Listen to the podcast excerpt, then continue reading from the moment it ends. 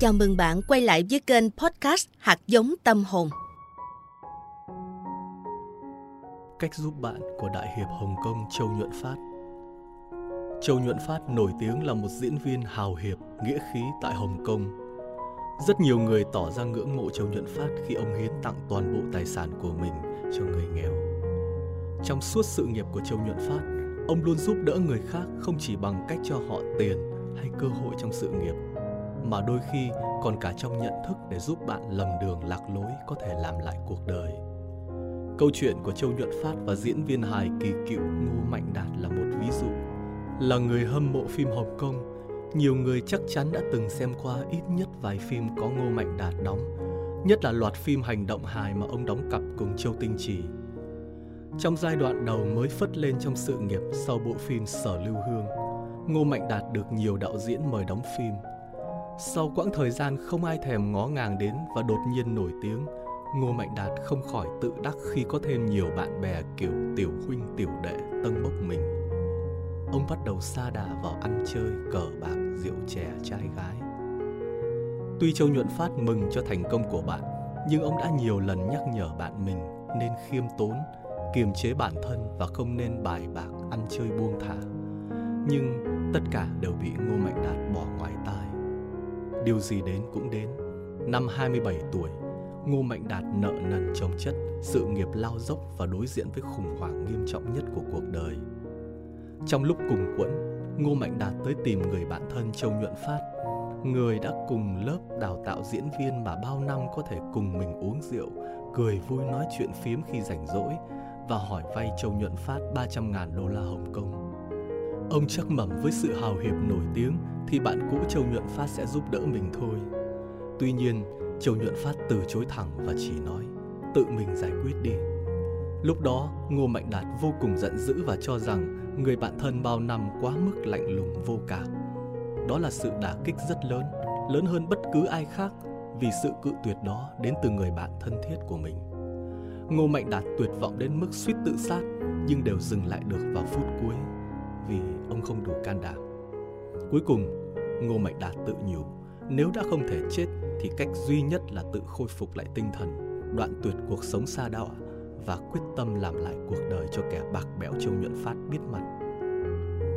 Năm 1991, Ngô Mạnh Đạt, lúc đó 38 tuổi, đã giành được giải thưởng kim tượng cao quý ở hạng mục nam diễn viên phụ xuất sắc nhất dành cho bộ phim Thiên Nhược Hữu Tình Ông rất hạnh phúc và đặc biệt cảm ơn đạo diễn Trần Mộc Thắng. Nhưng vị đạo diễn chỉ nói, người cậu nên cảm ơn là Châu Nhuận Phát, anh ấy đã không ngừng tiến cử cậu cho các đạo diễn.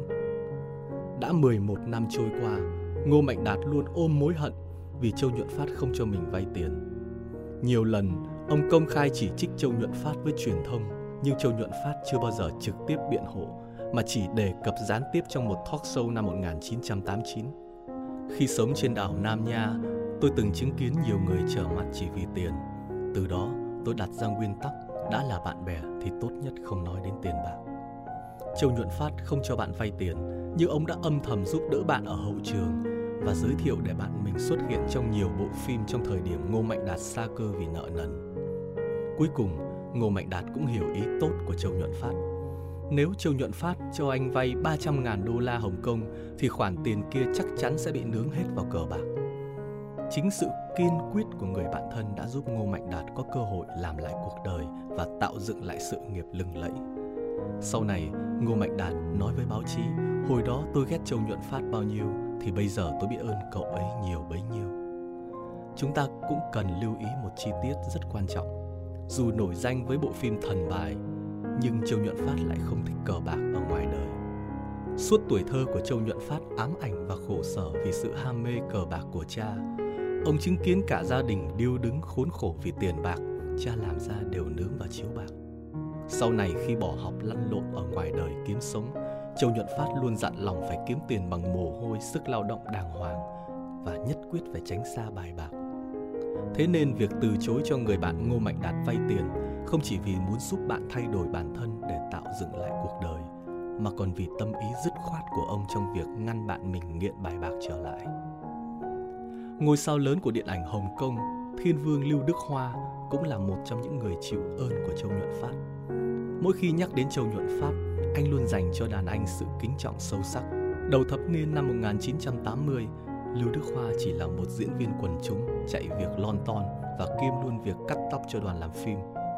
Khi nhìn ra tố chất cũng như cách hành xử khẳng khái của chàng trai trẻ vô danh, Châu Nhuận Phát đã nâng đỡ và giúp Lưu Đức Hoa có vai trong những bộ phim như anh hùng hảo hán, Giang hồ tình, Đổ thần. Chính Châu Nhuận Phát là người đã từ chối lời mời đóng phim điện ảnh Thuyền Nhân của đạo diễn Hứa An Hoa và tiến cử Lưu Đức Hoa vào vai diễn này. Bộ phim không những đoạt giải phim hay nhất trong giải thưởng điện ảnh Hồng Kông mà còn giúp Lưu Đức Hoa thành danh trên giang hồ. Châu Nhuận Phát đã dìu dắt Lưu Đức Hoa từ một diễn viên vô danh trở thành ảnh đế của màn ảnh, thiên vương của làng nhạc Hồng Kông. Châu Nhuận Phát cũng nổi tiếng trong việc chơi đẹp với các đạo diễn. Khi đạo diễn Lý An gặp khó khăn trong nguồn kinh phí thực hiện ngọa hổ Tàng Long, ông đã đề nghị Châu Nhuận Phát giảm giá cát xê. Châu Nhuận Phát đã lập tức đồng ý mà không cần quan tâm con số đó sẽ là bao nhiêu. Riêng đạo diễn lừng danh Ngô Vũ Sâm, cha đẻ của bản sắc anh hùng, từng chia sẻ rằng nếu không có Châu Nhuận Phát giúp đỡ thì Điệp Huyết Song Hùng đã không thể ra đời. Lúc đầu, dự án phim Điệp Huyết Song Hùng không được sự đồng ý của công ty và không nhận được sự ủng hộ của nhà sản xuất Từ Khắc. Một phần điều này đến từ những mâu thuẫn của Ngô Vũ Sâm và Từ Khắc trong quá trình thực hiện bản sắc anh hùng phần 2. Công ty của Từ Khắc nói thẳng rằng phải có một ngôi sao tầm cỡ như Châu Nhuận Phát tham gia thì mới sản xuất bộ phim này. Tuy nhiên, thời điểm đó, Châu Nhuận Phát lại đang quá bận rộn do đang quay cùng lúc 2 đến 3 bộ phim. Đạo diễn Ngô Vũ Sâm kể lại, trong gần một năm không thể quay được Điệp Huyết Song Hùng khiến tôi vô cùng thất vọng. Thế rồi tình cờ tôi gặp Châu Nhuận Phát, cậu ấy hỏi tôi tại sao trông buồn rầu thế. Tôi nói thật là vì không quay được Điệp Huyết Song Hùng vì công ty sản xuất yêu cầu bắt buộc phải có Châu Nhuận Phát tham gia. Tôi cũng hoàn toàn hiểu được lịch trình quá kín nên cậu cũng không còn cách nào tôi không có yêu cầu cậu ấy tìm cách cho tôi thời gian để cùng thực hiện bộ phim này nhưng điều tôi bất ngờ là châu nhuận phát đã biết được những vấn đề nan giải của tôi từ nhiều nguồn thông tin khác. Cậu ấy hiểu rằng với kịch bản đơn giản như vậy nếu không thuê được một ngôi sao hàng đầu thì sẽ không nhận được sự hỗ trợ từ phía công ty của nhà sản xuất từ khắc. Vì vậy châu nhuận phát đã tự mình đến gặp từ khắc và nói rằng tôi sẵn sàng làm bộ phim này. Nhờ vậy dự án phim mới được khởi động. Với Châu Nhuận Phát, tiền chỉ là một phương tiện để sinh tồn trong cuộc sống và để giúp đỡ người khác khi cần. Châu Nhuận Phát không muốn mục đích sống của một kiếp người chỉ là bôn ba lo việc kiếm tiền, thậm chí căng thẳng đến bạc tóc cũng chỉ vì tiền. Ông nói, đối với tôi, điều khó khăn nhất không phải là kiếm được bao nhiêu tiền, mà là làm thế nào để giữ được tâm trí mình bình thản, dùng phương thức đơn giản để vô ưu vượt qua quãng đời còn lại.